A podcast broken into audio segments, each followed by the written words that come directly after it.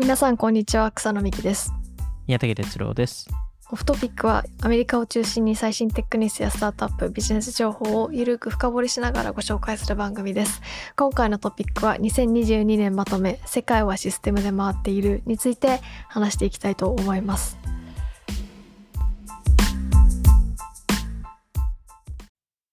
年末ですね。年末年末まあでもこのこの多分エピソード公開されるのは12月まだはい。8日とかかな？その一般公開いやでももうまあもう年末11ですね。月からはもう年末気分というか なんか、そうあの悪い意味で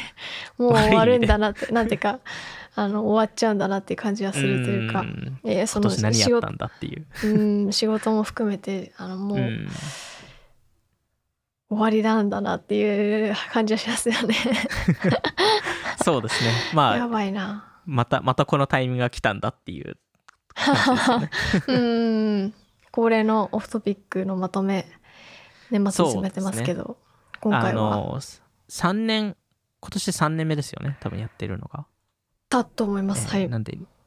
2020年からやってると思うんですけど2020年がその、えー、アテンショントラストエコノミーっていう話で2021年がコンポーゼンカルチャーっていうところでそのあのリスナーの方で知らない方には説明するとその、えー今までのそのオフトピックの、まあ、特にポッドキャスト、えー2020年の場合ですと記事がベースだったんですけど、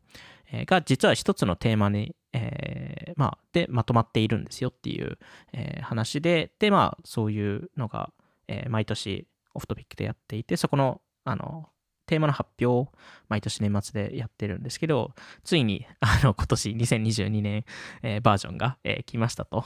えーいうところでえっと今年はちょっと、えーちょっあの去年とちょっと違う形であの2パートに分けるんですけどはい。あの今日はそのテーマの名前を発表しませんと。あれ？あの今日今日が振りであのあまた振りで。来週がオチなんであの来週来週そこの、えー名前の発表を、えー。したいと思うんですけどあの、まあ、今回はその,、えーその実際のそのテーマの、まあ、話を結構具体的にするんですけどそのはいテーマにたどり着くまでの、えーまあ、背景含めて、えー課題感含めて、えー話していきたいなというところで、まあ、今日のえーっとあの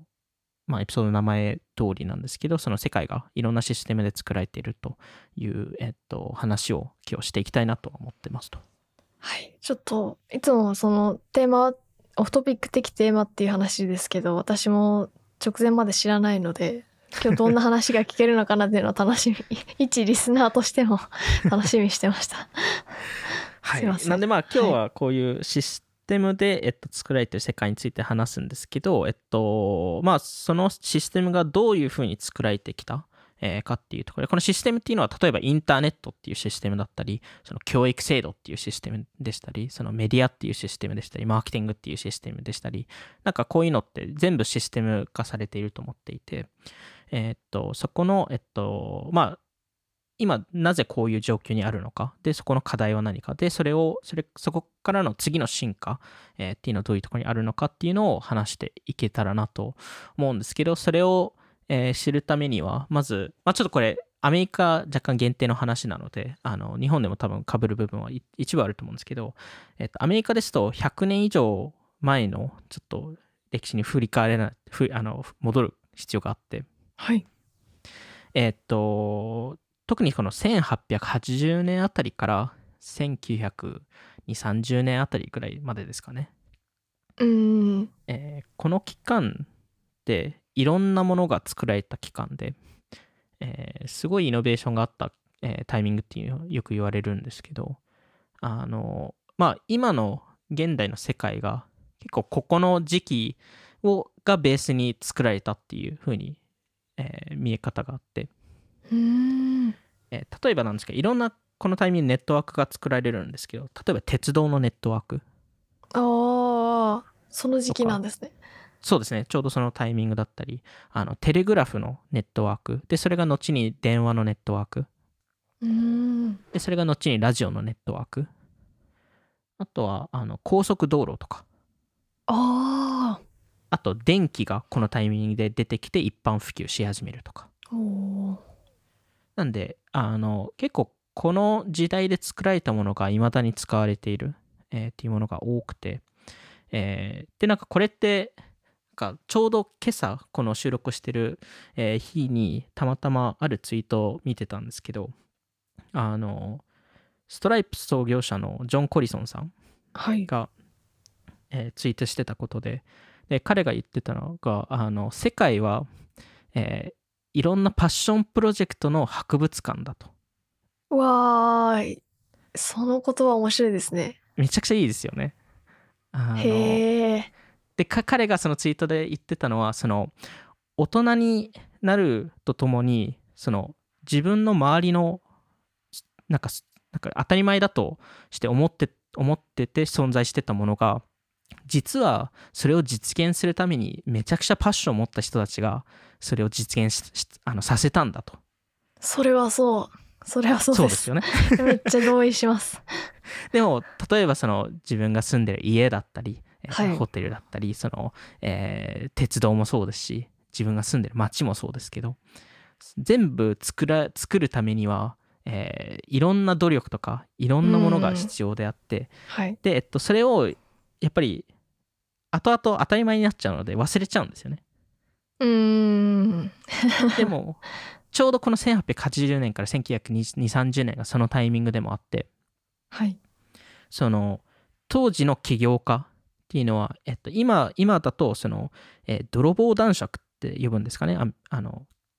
えっと、ロッカフェラーとか、えーい。カーネギーとか、その鉄道ネットワークを作った人たちとかあとはあの、えーレランド・スタンフォードさんってスタンフォード大学のあの創業者ですね、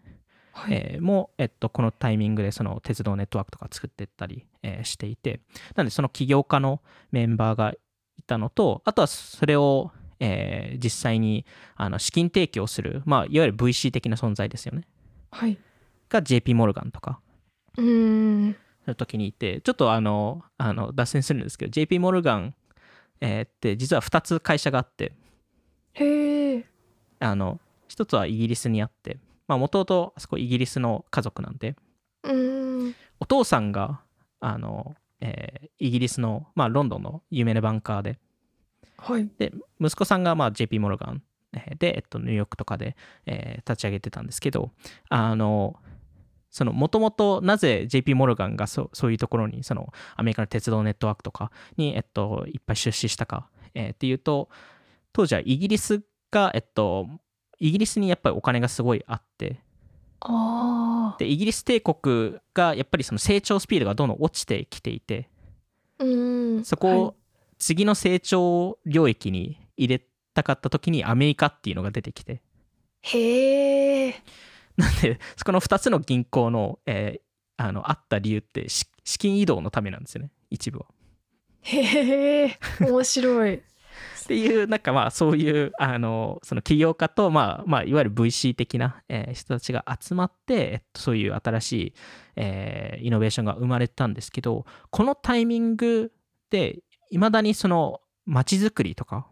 はい。が行われていてなんか今だとあんま考えられないと思うんですけど新しい都市を作るっていううん企業企業プロジェクトがあったりとかへえ。でもなんか普通に考えるとどの街も、まあ、日本でもアメリカでもその世界中そうなんですけど誰かが作ったわけじゃないですかもうすでに存在してるから当たり前すぎて考えないですけどそうですよね。誰かがこの土をコンクリートにしてみたいな道路作って、あのお店作ってみたいな人たちがいたわけですもんね。そうですよね。ここをサンフランシスコって呼ぶんだとか。あー確かに。誰シリコン誰かが。バレーにしていくぞって言った。そうそうそう 人って絶対いると思うんで。あので実際にあのこの過去にウィキペディアのあのウィキペディアのページでアメリカンシティファウンダーズっていうページがあるんですよ。へえ。なのでアメリカの都市のあの作った人たちですね。起業家。ですけど、100人以上のリストがあってすごい面白かったんですけど。なんかその都市シシカゴとかそういう規模の、あそうですそうですそうです。へえ。あのでもその中で一つすごい面白かったのがちょうどこのタイミングであの街としてはすでに存在多分名前はあったんですけどこのタイミングそのへん1880年、えー以降、えーからかなり大きくなったのが LA でロサンゼルス。うん。えーで、えっと、LA ってすごい面白い創業物語で、LA あのの創業物語？気になる、なかなか LA の創業物語って聞かないと思うんですけど、はい。あのあそこって砂漠だったので、水がないんですよ。ね。はい、はい、もともと。で、えっと、そこに、えっと、いた、まあ、西海岸の人たちが、えーそこに町を、まあ、作って、まあ、大きな町にしたいとうん。いう、えーところ。で何をやったかっていうと東海岸まあニューヨークなり、まあ、別にニューヨークじゃないところでもいろんな広告を出し始めたんですよね。はい。あの西海岸のこの LA っていう場所が素晴らしい場所ですと。ああなるほどでそこで、まあ、来てくださいという、はい。えー話をしてたんですけどその広告実際の広告の画像とかを見てたんですけどすごい面白くて、えー面白い理由があの完全嘘でえ？あのもうあの緑がいっぱいありますみたいなオレンジとかがフルーツとかがもう大量にあってみたいなことをあの、えー広告で出してただ、まあ、当時は飛行機とかもなかったわけなんで 見に行けないんですよ誰も。そんな夢のような楽園があるんだってそうなんですよ。で、それを、その東海岸の人たちが、あの、自分のその東海岸の人生を捨てて、西海岸に行くわけですよ。楽園 LA に行ってみるぞっつって でそこで砂漠を、砂漠に出会うっていう、違思ってたのと違うってうっていう。まあでも、そ、そこから LA って生まれるんですよ。へえなんで、LA って、あの、まあ、すごい悪い意味で言うと嘘から生まれて、生まれた街で、でもある意味ええ。ハングリーな人たちが集まってますね。そうですそうです。あでも本当そうでそのやっぱその人生をかかけるっていう意味でそそこが、まあ、楽園だ楽園になれるっていうところにかけて、えっと、いろんな人が行って、まあ、結果今 LA 都心部ですと400万人ぐらい住んでるわけなので、まあ、それはそれで成功だっていう話は、えっと、言えるんですけどでもそれもいわゆる、まあ、今振り返るとそういう状況ですけどやっぱりその120年前えーの出来事が、えー今でようやくまあ生きていると。えー話が面白い。で多分あの、まあ、唯一その新しいシステムが、えーとその間に作られたっていうとインターネットなんですけど、はい。あのえーそれはなんかすごいやっぱ鉄道ネットワークとかと、えー近しい、えーまあ、話でもあるんですけどなんか1960年から1970年以降そのインターネットを除くとなんかこういう新しい街を作るとか新しい鉄あの鉄道ネットワークの、まあ、交通ネットワーク作るとか例えばダムを作るとか場合によっては病院とか銀行とか大学を作るのが非常に難しくなったんですよね。うーん。ななんでですか？でそこが多分いろんな理由が、えっとあって、まあ、今日そこはい。のちょっといろいろ話をしたいんですけど、なんかそそもそもアメリカで、えっと、去年と今年、えっと、インフラ包括法案、はい。えーとかを出して、まあ、インフラをあの設備を、えー設備投資をしたいっていう話でなんかとんでもない額を使ってるんですけど100兆円以上の規模をしかも何回か出しているんですけどはい。なんかなのに新しい港が作られなかったりとか。サプライチェーンの問題ありましたね。そうですよね。なんか何も作られないなっていう、えーでどこに金がいってるんだろうって。まあなんとなくそこは多分皆さんわかると思うんですけど。あの、うん。まあ一番重要なのが、その、えっと、ビット、ビット領域、いわゆるデジタル領域ですと、イノベーションがあったんですけど、原子、そのじ実際のもの、うん。のイノベーションっていうのが、えっと、結構停滞していましたと。はい。えーなんでまあ宇宙宇宙旅行とかもそうですしその医療とかもそうですし、えーでそれって、えっと、何が規制されてて何が規制されてないっていうのが多分一部原因なんですよ。一部ですけど。うーん。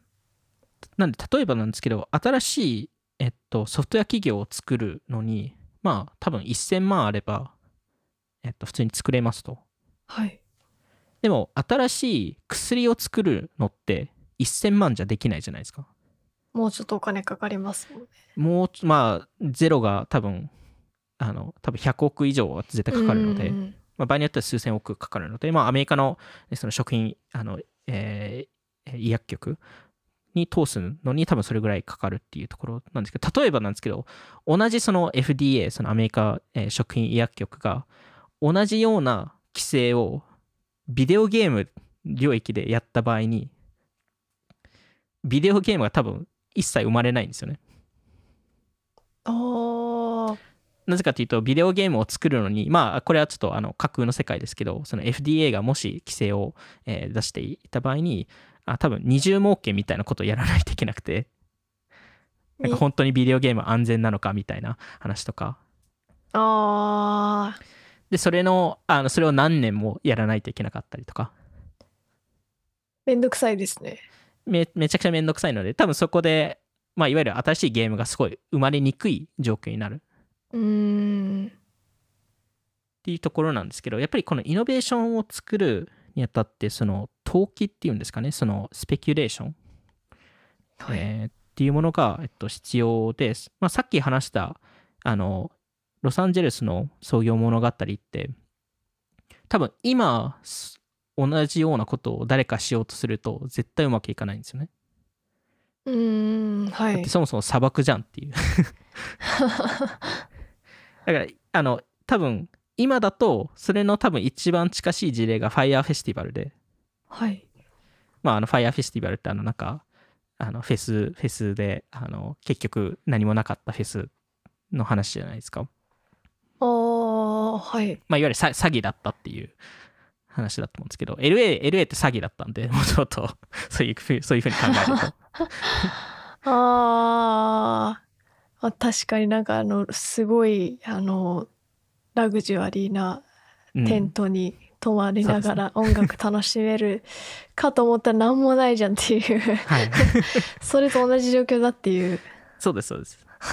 ただ、まあ、LA の場合ですとその可能性まあファイアフェスティバルもそうですけどその可能性を信じてみんなが行くんですけど、まあ、いわゆる投資とちょっと似てる、えー話で、まあ、今の多分 Web3 領域とかもまさにそういう、えーのが、えっと、あると思うんですけど、まあ、よくそのメディアとかですとこのスペキュレーションこの投機っていう話はまあネガティブな印象がまあ多いですと。うんで、まあ、なぜかというとあの何かまああのアセットに価格がついていた時にその価格が上がればまあその時まあ今の瞬間はワークしてますけどどっかで下がりますよねみたいな。うん。で下がった瞬間ほら言ったぞってあのみんな言うと思うんですけど。でもなんか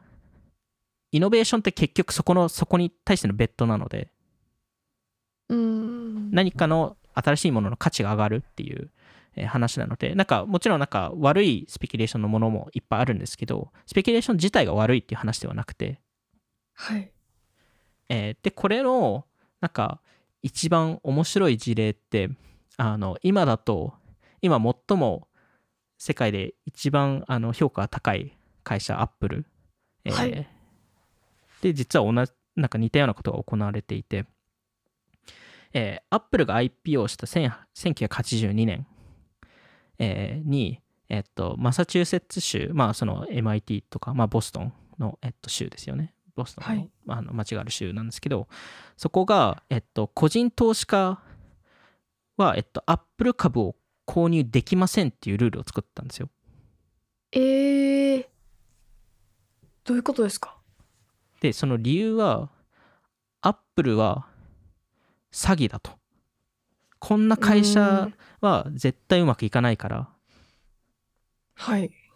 あの、あのその投資家を守るためにへえ。禁止にしたんですよ。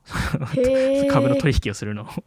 へえ。でもそそれが、いわゆるその同じようなことがずっと行われてきてるっていう話で、ただ、アップルはけ結果すごい会社になってるわけなので、本当に詐欺だと思思ってたってこと？はい。ええ本当に、まあ、さ詐欺っていうか、なんか、あの、まあでも詐欺ですよね。こんな会社が、あの、うまくいかないから、その、今、投資すると、絶対お金、あの、あの、ゼロになっちゃうんで、ふーん投資しないでくださいと。あ、それは投資しないでくださいじゃなくて、あの、投資を、投資でき、できませんと。個人投資家を。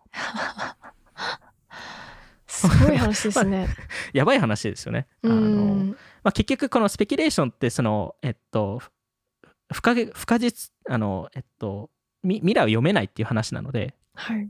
なんで新しいものって大体そうで、まあ、アメリカ自体も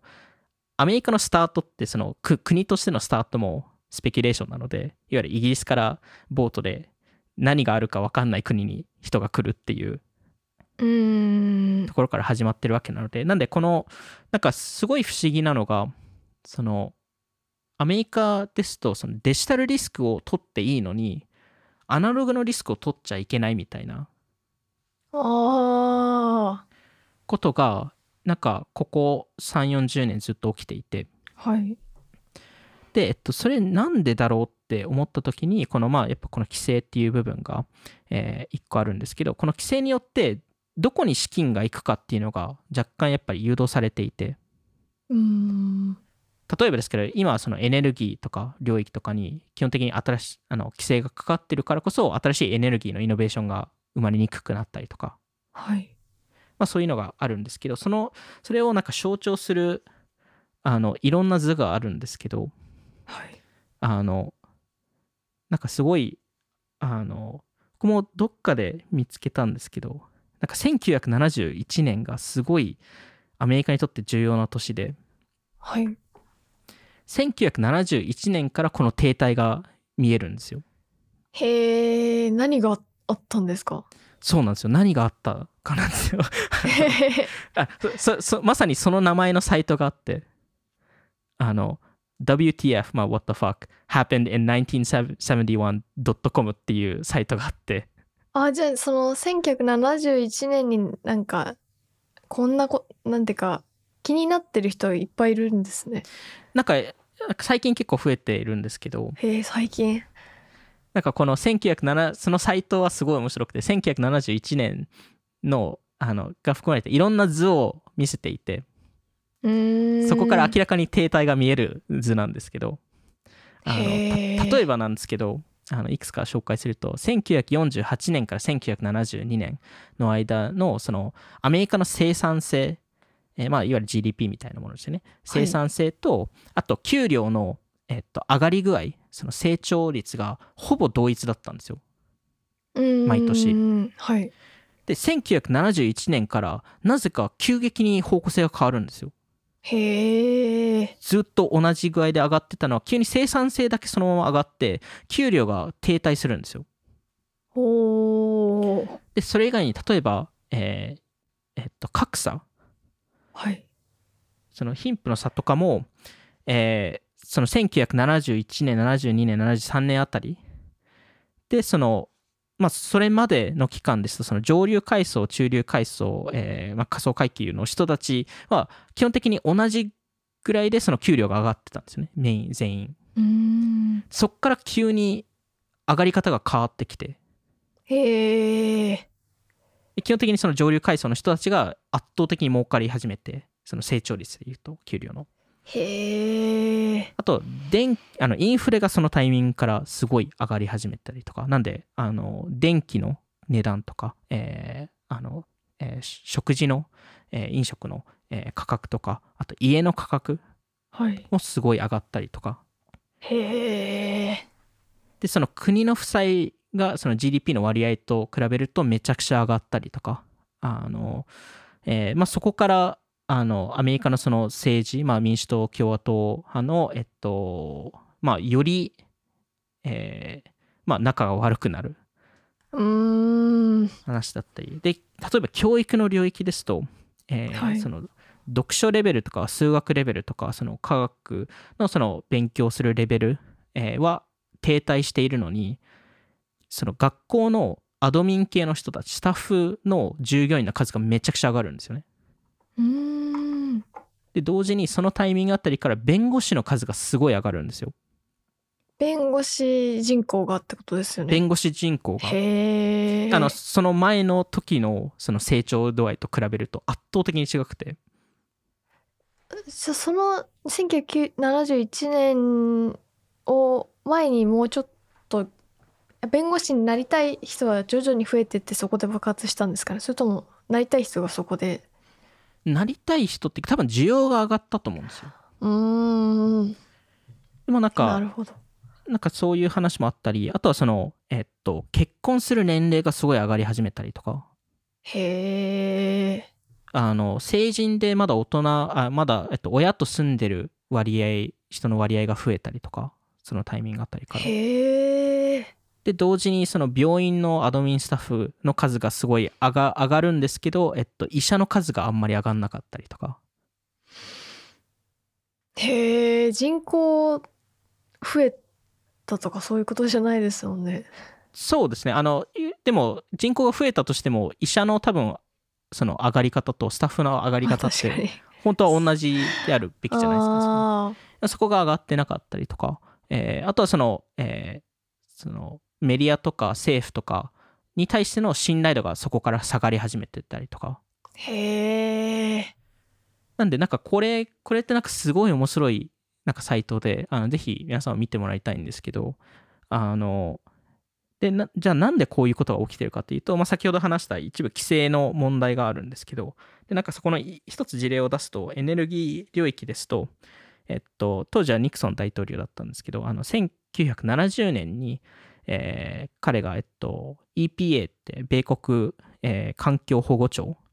はい。えーを作って、で、その数年後、1973年かなに、えっと、プロジェクトインディペンデンスっていうプロジェクトを立ち上げるんですけど、そのプロジェクトの、えっと、目的は2000年まで、なんで27、えー7 8年以内ですよね、に、えっと、1000施設の、えっと、えー原子、えー原子力発電所はいを作りたいという話をしててなんかこれってすごい不思議なことに環境保護所保護庁を作って多分環環境保護庁って多分あの原子力発電所を作りたくないはずじゃないですか。うーん。でも同時になんか1000施設作りますっていうなんか目的を別途作るっていうところで結局その全く別々のビジョンだったので結局どっちかが勝つんですけどでまあアメリカの場合ですと結局 EPA が勝ってあの多分過去40年にアメリカってその、えっと、原子力発電所って1個も作ってなくて。なんで、まあ、ここれもただ、まあ、一つの事例にしか過ぎないんですけどなんかこの一つはこの規制、えーっていうところが、えっと開発を、えっと止めているうーん。ところがあってじゃあえっとまあこの規制以外にも、えーこの規制ってただのなんかその全体の問題の一部でしかなくてはい。何が起きたかというとこの1880年から1920年にこのイノベーションいろんなイノベーションがあったと同時にそこのイノベーションから、えー生まれたのが、えっと、新しいシステムではいでこのシステムっていうのはいろんなものがあって例えばその考え方とかで言うと進歩主義とかウィルソン主義とかなんかそういうその、えーあの資本主義の考え方の、えっとえー進化もあれば、えっと、ここで官僚制官僚制みたいなその会社内の政治の話とか、えー工場とかマスメディアとか教育制度が生まれるわけなんですねその学校のシステムとか。うんでそれがあってそこから2 3 0年間それが一般化したんですよね。うーんで一般化するとどうなるかというとシステムがゲーム化されるんですよ。へえでゲーム化ってどういう意味かというとまああの、えー例えばなんですけど会社、えー新入社員として会社に入りますと。で、えっと、会社に入ると、まあ、そこでの、まあ、政治とか、まあ、いろんなその、えー社内政治とかを通り抜けて、まあ、いずれかは、えっと、どんどん上がって、まあ、経営者とか社長になれますとか、まあ、そういうなんか道のりがあるじゃないですか。はい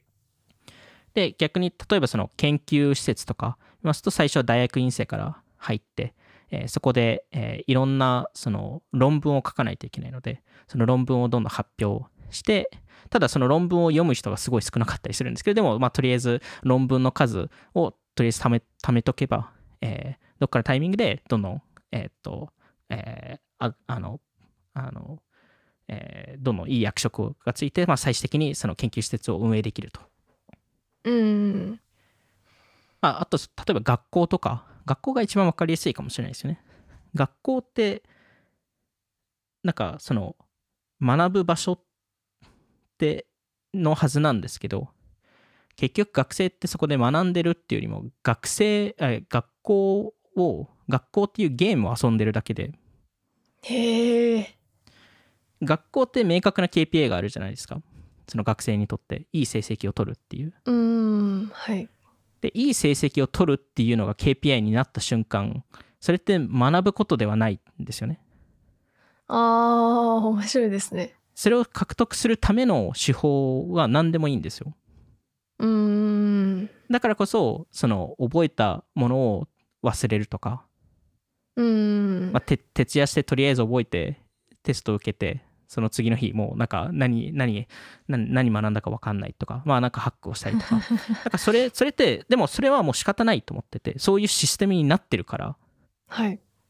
でこれって結局いい大学に行くためとかいい会社に入るためのあの一ステップでしかないからうん。なんで結果ととしてはその、えーテステストを取るのがすごい上手い人たちを作ったっていう、えーところだけで 確かに。でもこれって何ですかねなんかもともと意図としてはすごい、えっと、悪くない意図で作られていたはずで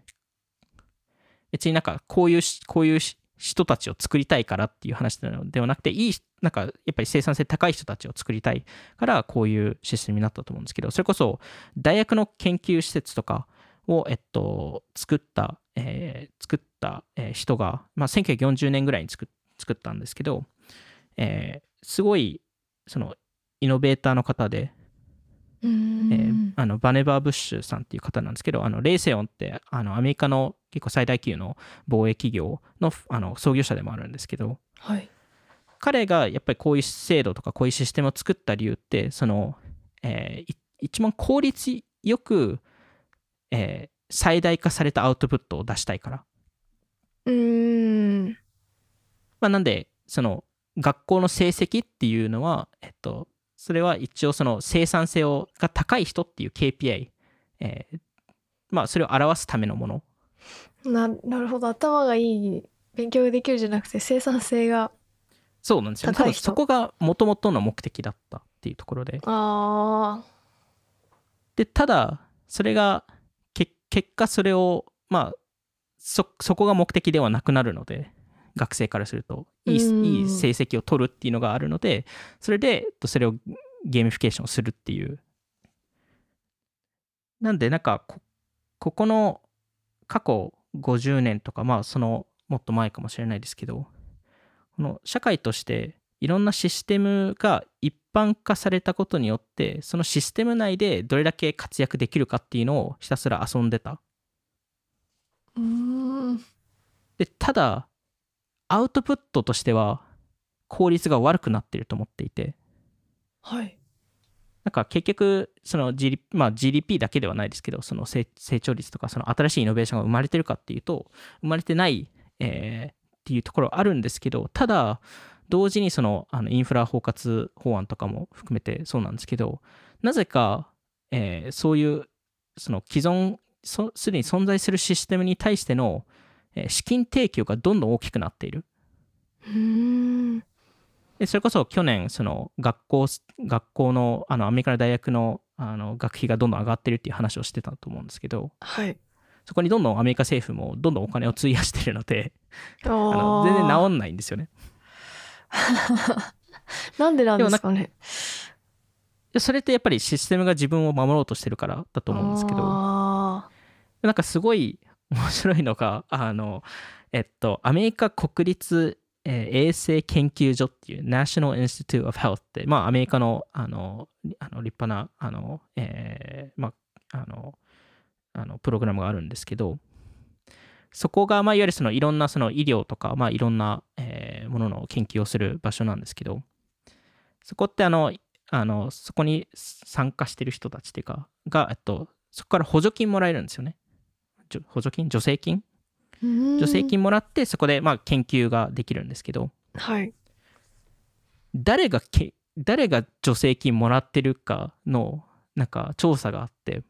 はい。これがすごい面白くてちょっと古いデータ1980年から2012年の、えー30年ぐらいのデータなんですけど、えー30年間のデータなんですけど。あのこの助成金をもらった人たちの年齢を見たんですよ。はい。でもちろんなんかあの、えーちょっとどのなん、えっと、何歳かちょっと忘れちゃったんですけど例えば30歳の人が一番、えーなんかその助成金もらってましたと、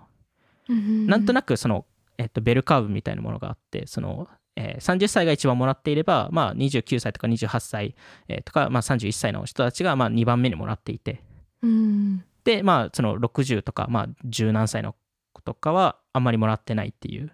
はい、えー流れになるんですけどそれってまあ理論上で言うと毎年同じになるべきじゃないですか？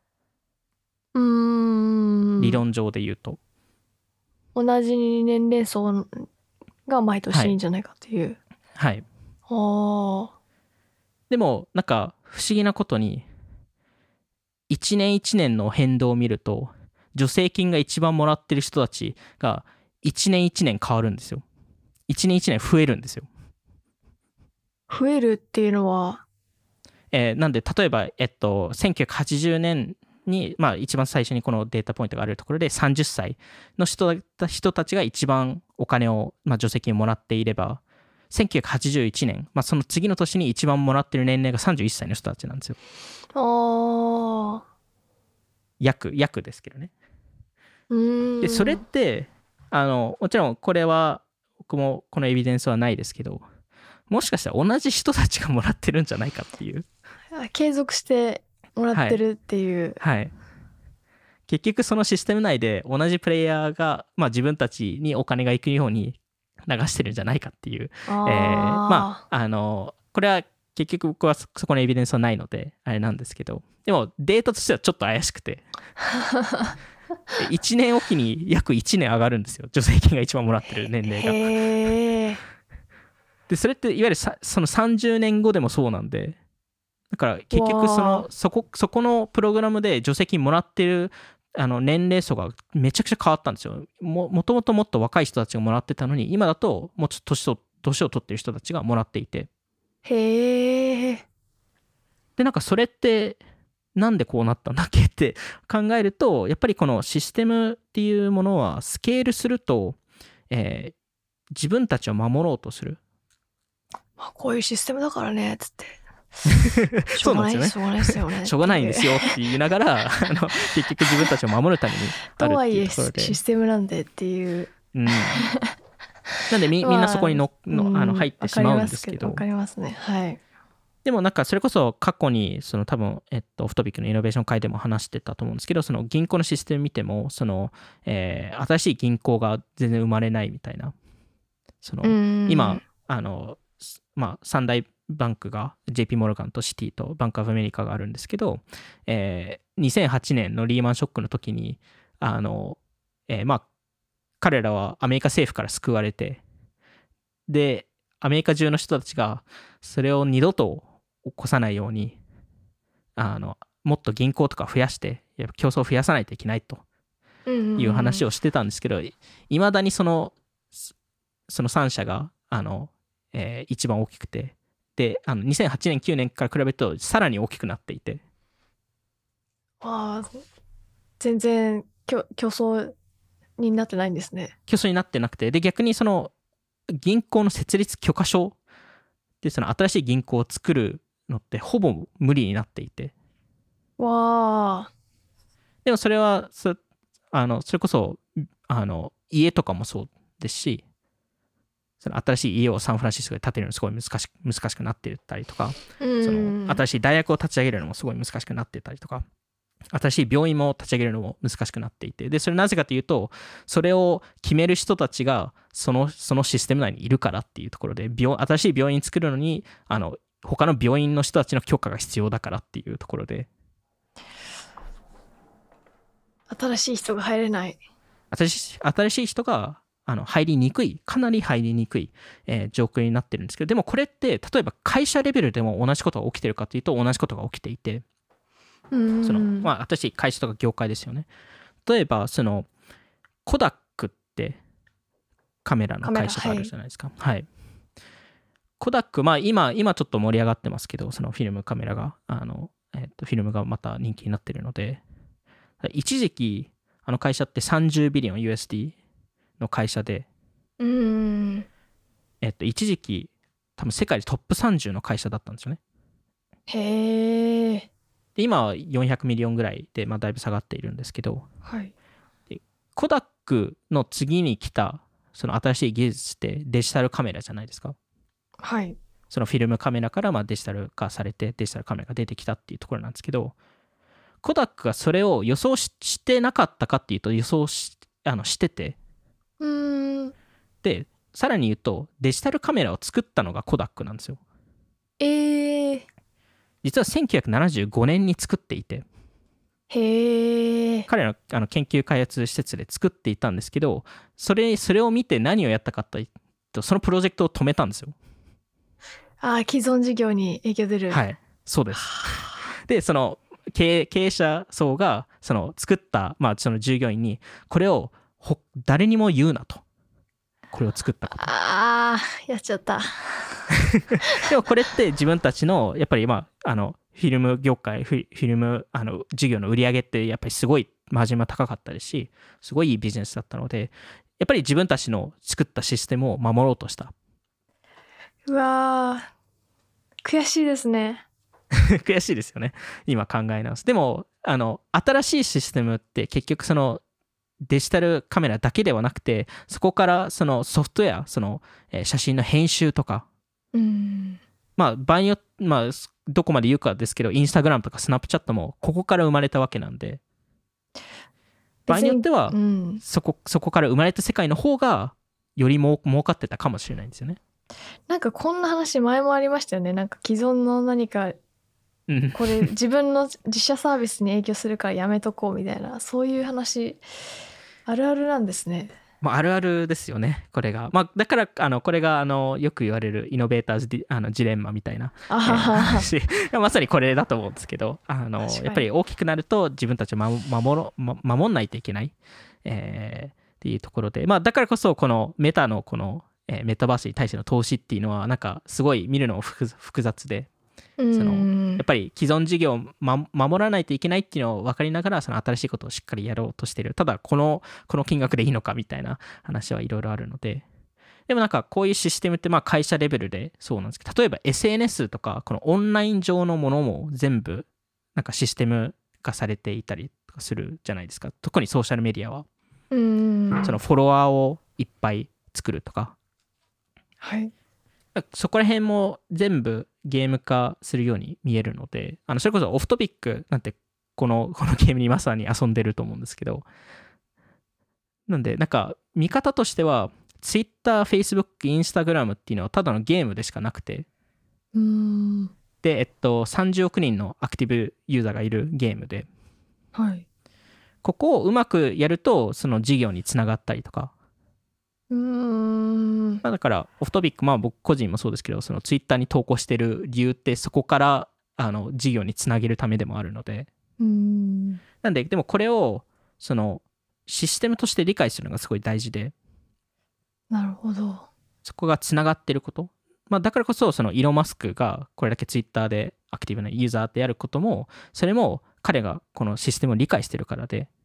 うんゲームだっていうことを。そうです、そうです。ですでも、それをゲームに勝っていれば、テスラのマーケティングになると。うんいずれはツイッターも変えるとはい。そうですね。いずれツイッターを買いますと。買っちゃいました と。まあでもそれも関係してますよねこのゲームに勝ってるっていう理由の中勝ってこうツイッターをものにできたのも一つの理由ですよね。あ、でもまさにそうだと思います。それこそ去年、そのリルナーズ X が、あの、今世界一のマーケターだっていう言ったのも、彼がその、えっと、このオンライン、オンライン上のゲームと、それがどうリアルな世界につながるかっていう、そこの全体のシステムを理解してるから。うーんなんで、このシステムっていうのを理解するのがまず大事で、それこそそのカルチャーとかステータスっていうのもゲームでもあって、でもこれは、あの、オフトピックのイベントでも話すんですけど、それこそオフトピックで話してた、えーカレントシングとかシンキングラダーっていうのも、一個のメンタルシステムであって、うーん人の考え方とか行動の仕方も、ある程度システム上で、えっと、動いてる。システムをやっぱり守ろうとする人間になるんじゃなくてシステムを利用するというか遊べる人が勝つって感じですね。そうですよね。なんで多分2パターンあって、そこを利用するっていうのが1個オプションとしてあって、もう一つがその変えるっていう、新しいシステムを自ら作りに行くっていう、そっちのが圧倒的に難しいんですけど、確かに。でもなんかそれをやるのが多分、その、まあ今まさに行われ、行われ始めてることなんですけど、このシステムっていうもの自体は、その、同じような人とか、同じようなものを作る、作り出すもので、はい。で、それによって、その、えーグループが作られるんですよね。うーん。で、このグループ精神によって、その自分たちを新しいアイデア、その自分たちのグループを変えようとしてる人たちを倒そうとするんですよね。なんで、まあ、自分たちを守るっていう。うーん。なんで、えっと、そう考えると、システムってただの、えっと、宗教でしかなくて、うーん。なんで、場合によっては、例えば今の科学っていうアイデアとか、っていうのも宗教でしかなくて。そのそのウォークとかその、えートランプトランプイズムとかと同じぐらいの宗教でしかなくてはあ。そのシリコンバレーも宗教であってへえ。このシステム化されシステム化が最終段階に行くと宗教でしかならなくてはあ。なんでこの起業とかそのクリエイティビティとか新しいアイデアとかイノベーションってどこから出てくるかというとこのシステムが隠してるものとかはい。認めたくないものを暴き出すことが企業の話企業だったり新しいアイディアを生まれたりとか新しい曲を生み出したりとか新しい本を生み出したりとかすると思っていて結局そのうん起業家は人の真似をするだけだと、まあ、この未明前回未明シスの話もしましたけど、えー新しいことが生み出せなくてうーん。でこれってなんかまあいわゆる起業家とかアーティストとかがやってることだと思うんですけどそれ自体は彼らはすごい人たちだなと思うんですけど同時に起業家って人口の本当ごく一部の人たちでしかないじゃないですかアーティストもはいそうですし、うん。すなんか逆から見るとほとんどの人がこのシステム内でただの、えっと、ソルジャーとして動いてるだけで企業家以外の人たち。そうですねうーん。それってどうなのっていうその社会としてこういうしこういうシステムの中で、えー従うだけの人たちになりたいのかうーん。なんでその人は他の人を真似しないといけなくてそのグループが考えてることを、まあ、特に日本人はそうかもしれないですけどグループが考えてることに賛同しなければいけなくて。なるほど。で場合によってはその元々考えてたオリジナルアイディアとかその考え方とか場合によってはそれがイノベーションにつながるものを考えてはいけないシステムをシシステムになってしまったのか。でそれは別になんか例えば新しいシステシステムを新しあ明日から作ったとしてもそれがスケールすると多分結果同じことが生まれるんですよ同じこと。結局そのシステムがスケールするとまた同じようにググループが生まれて宗教化されてで新しいアイデアが生まれないっていうだからそこをもう一回繰り返さないといけないと思うんですけどうーん。なんで一つ多分この新しいシステムを生み出す生み出されるタイミングっていうのが、えー一つその劇的な危機がないといけなくて。でまあよくその新しいそのそのスタートアップとかですとその課題課題解決型ってよく言うんですけどまあそれと同じようにシステムを同じ同じくその権力をすごい持ってるからこそ危機がないとそれが変わんない変えられないうーん。それはやっぱスタートアップとかで、そのエアビーとかウーバーが出た時期、結構リーマンショック起きたのと同じ時期だみたいなそういうのと関係してます。あでもそそれとはすごい関係すしてると思います。ななんで今ですとコロナでしたりそのあサプライチェーン問題とかロシアウクライナの話とかっていうのは今までのシステムが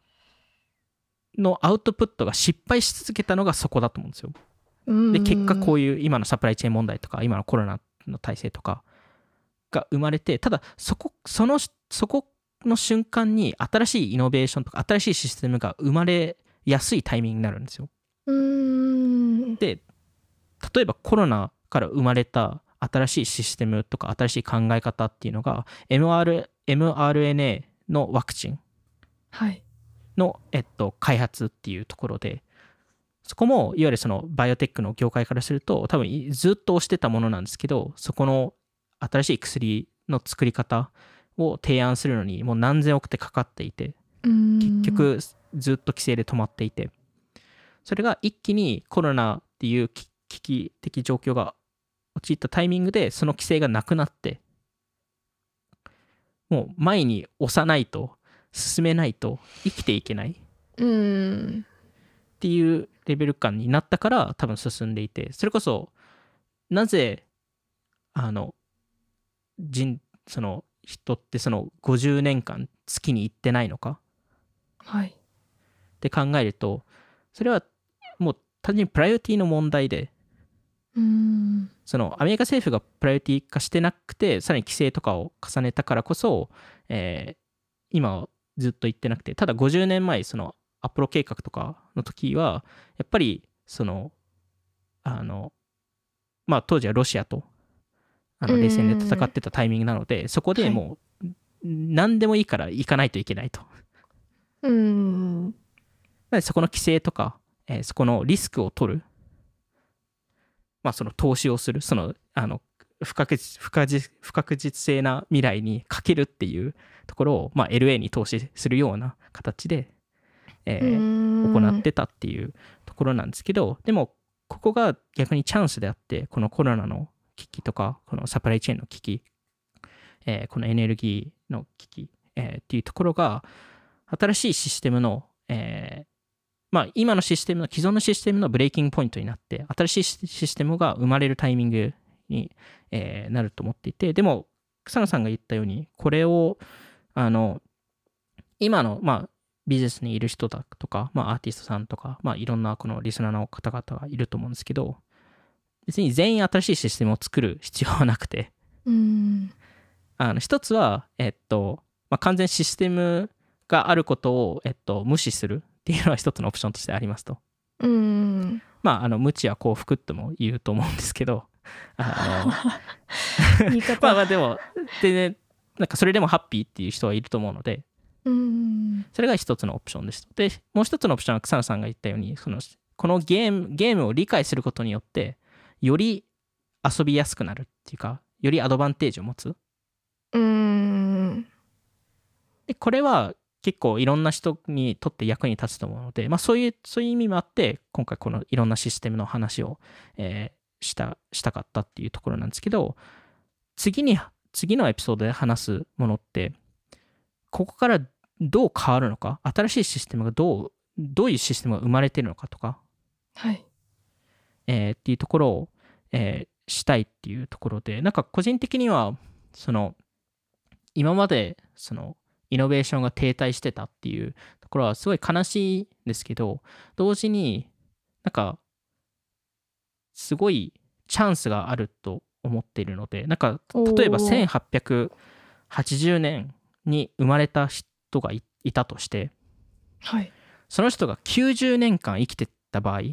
まあ、まあ、約は100年ぐらい生きてた場合に何を見てるかってすごいんですよ。1880年代ってまだ流せるトイレすら人気一般普及されてなかったんですよ。うん。なるほど。そっから1970年って月に、まあ、1969年かな月に行ってるんで人が。すごい人生すごいですよね。すごい人生っていうか車それを共にしてるというかそれを一緒に見てきてるっていうのはすごい人生ですね。そうなんですよ。あのそれこそ車が一般普及したタイミングでもあったりとかその、まあ、あの悪い意味で言うと原子爆弾が落とされた落とされたりとかいろんななんかすごいイノベーションの期間を多分彼らは見ていると同時にこれから似たような時代が来るんじゃないかと思っていてうん。このこの停滞してることについてより多くの人が気づき始めてると思うんですよ。はい。で気づき始めてるからこそ新しいシステムを作ろうとする人たちが増えるんですよ。へえだからこそ次の場合によっては2 3 0年間のイノベーションっていうのは次の100年間場合によってはもうちょっと先の人生をの基盤となるシステムがここから出来上がる可能性があって。それはじゃあシステム作った人が相当勝てるゲームですね。相当勝てるゲームですよね。まあだからこそははい。ちょっと次回このシステムが変わるタイミングとまあオフトピックとして個人的にその注目してる領域とか注目してるこの新しいシステムっていうところについて話していけたらなと思ってます。はいじゃあそんな感じで今回も聞いていただきありがとうございました。気になった方はオフトピック GP のフォローお願いします。そして Off Topic Club というのもノートでやっているので、ぜひそれもチェックしてみてください。そして、えっと、Spotify で10分でわかる最新テックニュース解説も更新しています。それではまた次回お会いしましょう。さようなら。さよなら。